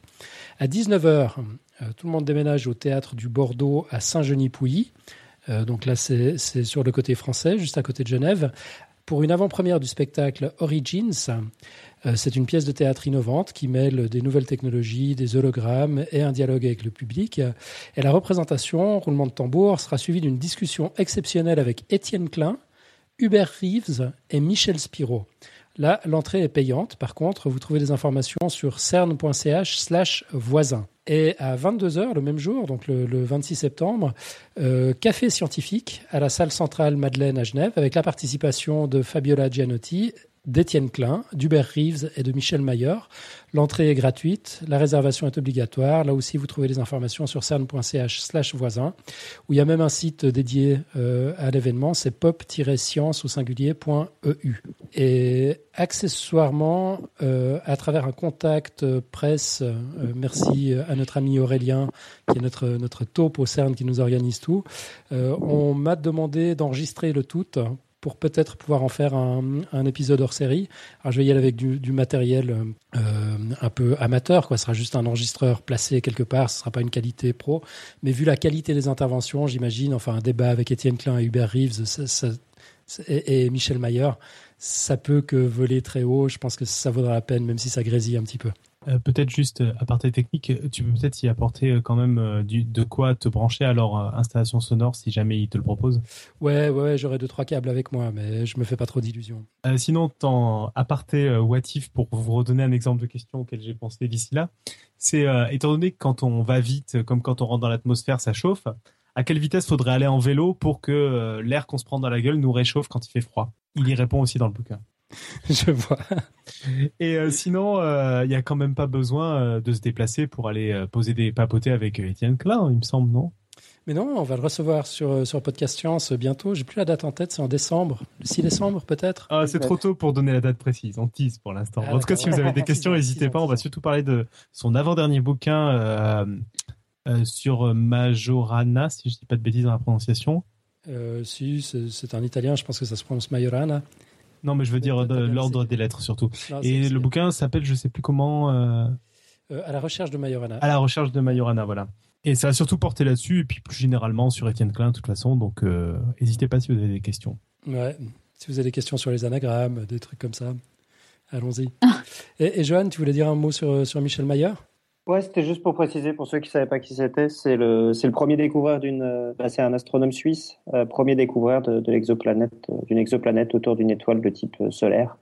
Donc c'est c'est celui qui a fonder le champ dans lequel je bosse. Bon, sinon, faut qu'on parle des petits, là, de, ceux qui ne sont pas encore euh, des champions, des, primés comme nous. Quoi. Ceux qui n'ont pas encore triomphé, tu dis, sur, sur la scène de la mairie de Paris. Ouais. Bah oui, bah c'est de nouveau l'époque des votes publics pour les Golden Blog Awards. Alors pour le moment, il y a sept blogs amis du Café des Sciences en compétition dans la rubrique Sciences. Qui a été créé pour nous donner un prix. Absolument. Bah, ça, hein, Nous, avons été les premiers à remporter euh, le, Golden Blog Award de la catégorie science. C'est la cinquième édition des Golden Blog Awards, c'est la troisième avec une rubrique science, et c'est nous, donc Podcast Science, qui avons gagné la première. Et l'an dernier, c'était aussi un blog du café, si je ne m'abuse. Exactement, c'était Guillaume Frasca euh, et son blog euh, La Science Infuse. Donc il faut absolument que ce soit le Café des Sciences qui, qui, gagne toujours pour cette troisième édition. Donc, euh, dans la course, il y a Qui dit Science, le portail jeunesse du Café des Sciences. Il y a le Globe Server. Surtout, il y a Chou Romanesco, Vachkiri et Intégral Curviline. Si vous devez voter que pour un, vous pouvez voter pour celui-là. On va vous expliquer dans un instant que vous n'êtes pas obligé de voter que pour un, mais on, sent les allégeances là. Il y a Sense the Science, ça se passe là-haut. Voyage au cœur de la science et chronique de l'espace-temps. Pour le moment, hein. il y en a peut-être d'autres qui vont s'inscrire. Euh, donc, si vous voulez voter pour tout ce petit monde d'un coup, on a créé une page spéciale sur le site du Café des Sciences. Euh, là aussi, c'est une URL un peu impossible. On vous mettra les liens, le, lien dans les notes de l'émission. Euh, ça s'appelle Voter Café des Sciences au GBA 2014. Et sachant qu'on vous conseille de passer par ce lien parce que le site du, du Golden Blog Award est encore plus habitable que, que ce lien-là. Ouais, il y a Pascal Boger qui demande si on peut encore s'inscrire. Oui, on peut, va vite t'inscrire. Du coup, il y aura un huitième, un huitième site à partir de demain. Ce sera, euh, Le Monde. même les inscriptions, il y a encore quasiment un mois, je crois. Hein. ouais, ouais, absolument. Et puis donc, Alors, sachant qu'en gros, le, système, euh, c'est les votes servent à faire une shortlist d'une dizaine de blogs dans chaque catégorie. Et ensuite, c'est un jury qui élit euh, le lauréat. Et les votes, euh, il y a le sponsor qui compte pour moitié, si je dis pas de bêtises. Le, sponsor qui compte pour, moitié, pour un tiers, les votes pour un tiers et un jury pour un tiers. Je sais pas si cette année on fait partie du jury. Je l'aurais écrit pour savoir, mais je sais pas. J'aime bien avoir pouvoir de pouvoir de vie et de mort sur sur les copains comme ça, c'est drôle. Good. Et puis euh, ouais, on n'a pas précisé, on peut voter on doit voter tous les jours. On doit voter tous les jours euh, depuis son ordinateur, son téléphone portable, sa tablette, l'ordinateur du boulot. Merci. C'est un acte civique. Un acte citoyen. ça. Donc Churro Manesco, Vachkiri intégral, intégral. Ouais. Non, faut, faut... Ah, je, je, alors, pour deux raisons. D'abord parce que c'est un excellent blog, et ensuite pour entendre les présentateurs qui sont des présentateurs pas du tout scientifiques et compagnie prononcer le titre du blog. C'est clair. J'avoue que ça c'est une bonne raison. Et en plus, et en plus, parce que de toute façon, c'est un truc qui parle de maths, il aura moins de votes, donc faut voter pour lui pour compenser, quoi. Bon, mais comme d'hab, que vous ayez aimé ou pas, surtout ne restez pas les bras croisés, inondez-nous de courriers, de commentaires, de likes ou pas, de tweets, de retweets, de clins d'œil, de dons, de cadeaux, de café, de pizza, de, de euh, masques de catch, enfin tout ce qui vous passe par la tête. bref, vous pouvez faire tout ça sur podcastscience.fm, Facebook, Twitter, iTunes, SoundCloud, YouTube, bref, sur tout l'Internet mondial. Et merci encore à tous et toutes d'être euh, toujours fidèles au poste. On se retrouve donc le 16 septembre euh, c'est aujourd'hui le 16 septembre. ah oui, merde. Donc on se retrouve la semaine prochaine, mardi, euh, pour un épisode sur les tris avec un invité. Et d'ici là, bonne semaine à toutes et à tous et que servir la science soit votre joie. servir la science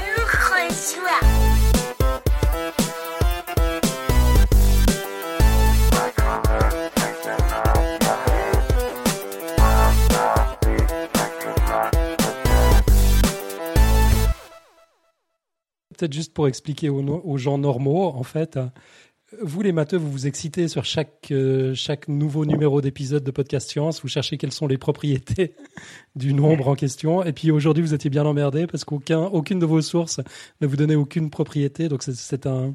que- comment on appelle ça d'ailleurs? C'est un nombre quoi? Un nombre à cratopège sans... Bah, sans du coup, ouais, c'est un nombre qui, a... Non, ce, ce serait ça, il aurait, il aurait la propriété, on le saurait, quoi. Ah ouais, c'est ça, il a... ouais, d'accord. Aucune propriété. Puis Non, vous en quand moi, j'ai déniché. arrangé un certain nombre de mes bouquins, dont Voilà. dictionnaire de nombres remarquables, dans des cartons, et donc je les ai plus. Donc, Ah ouais, c'est le nombre de constructions symétriques que l'on peut faire avec 4 Lego de forme 2x4. Vous êtes... C'est génial. J'ai j'ai pas de mots.